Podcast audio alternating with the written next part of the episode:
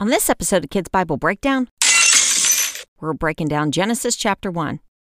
Chapter 1 starts with In the beginning, God created the heavens and the earth.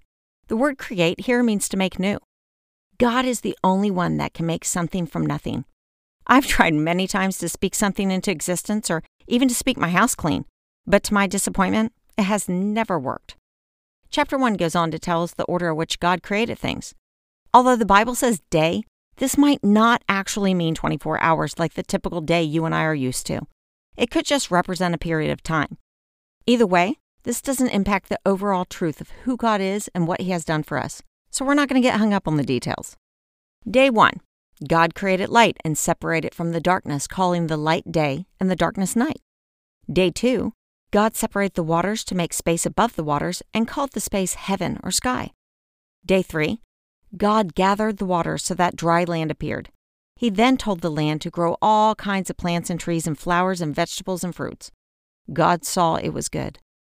On day four, God created light in the heavens to separate day from night. The greater light, the sun, ruled the day, and the lesser light, the moon and stars, ruled the night. God said it was good. Day five, God created all living things in the water and birds in the sky. He told them to be fruitful which means to have a lot of babies, and to fill the air and water. God saw it was good.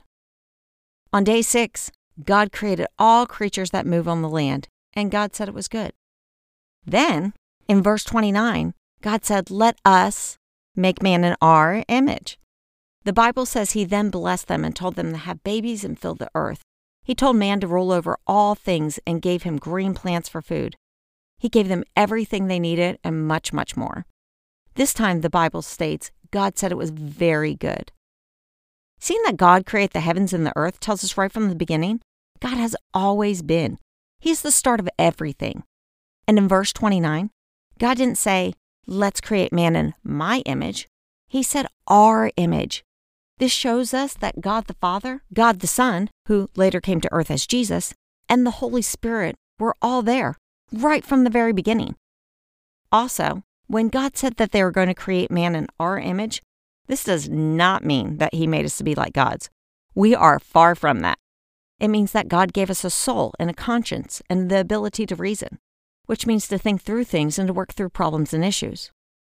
And all of this was to bring glory to our amazing God.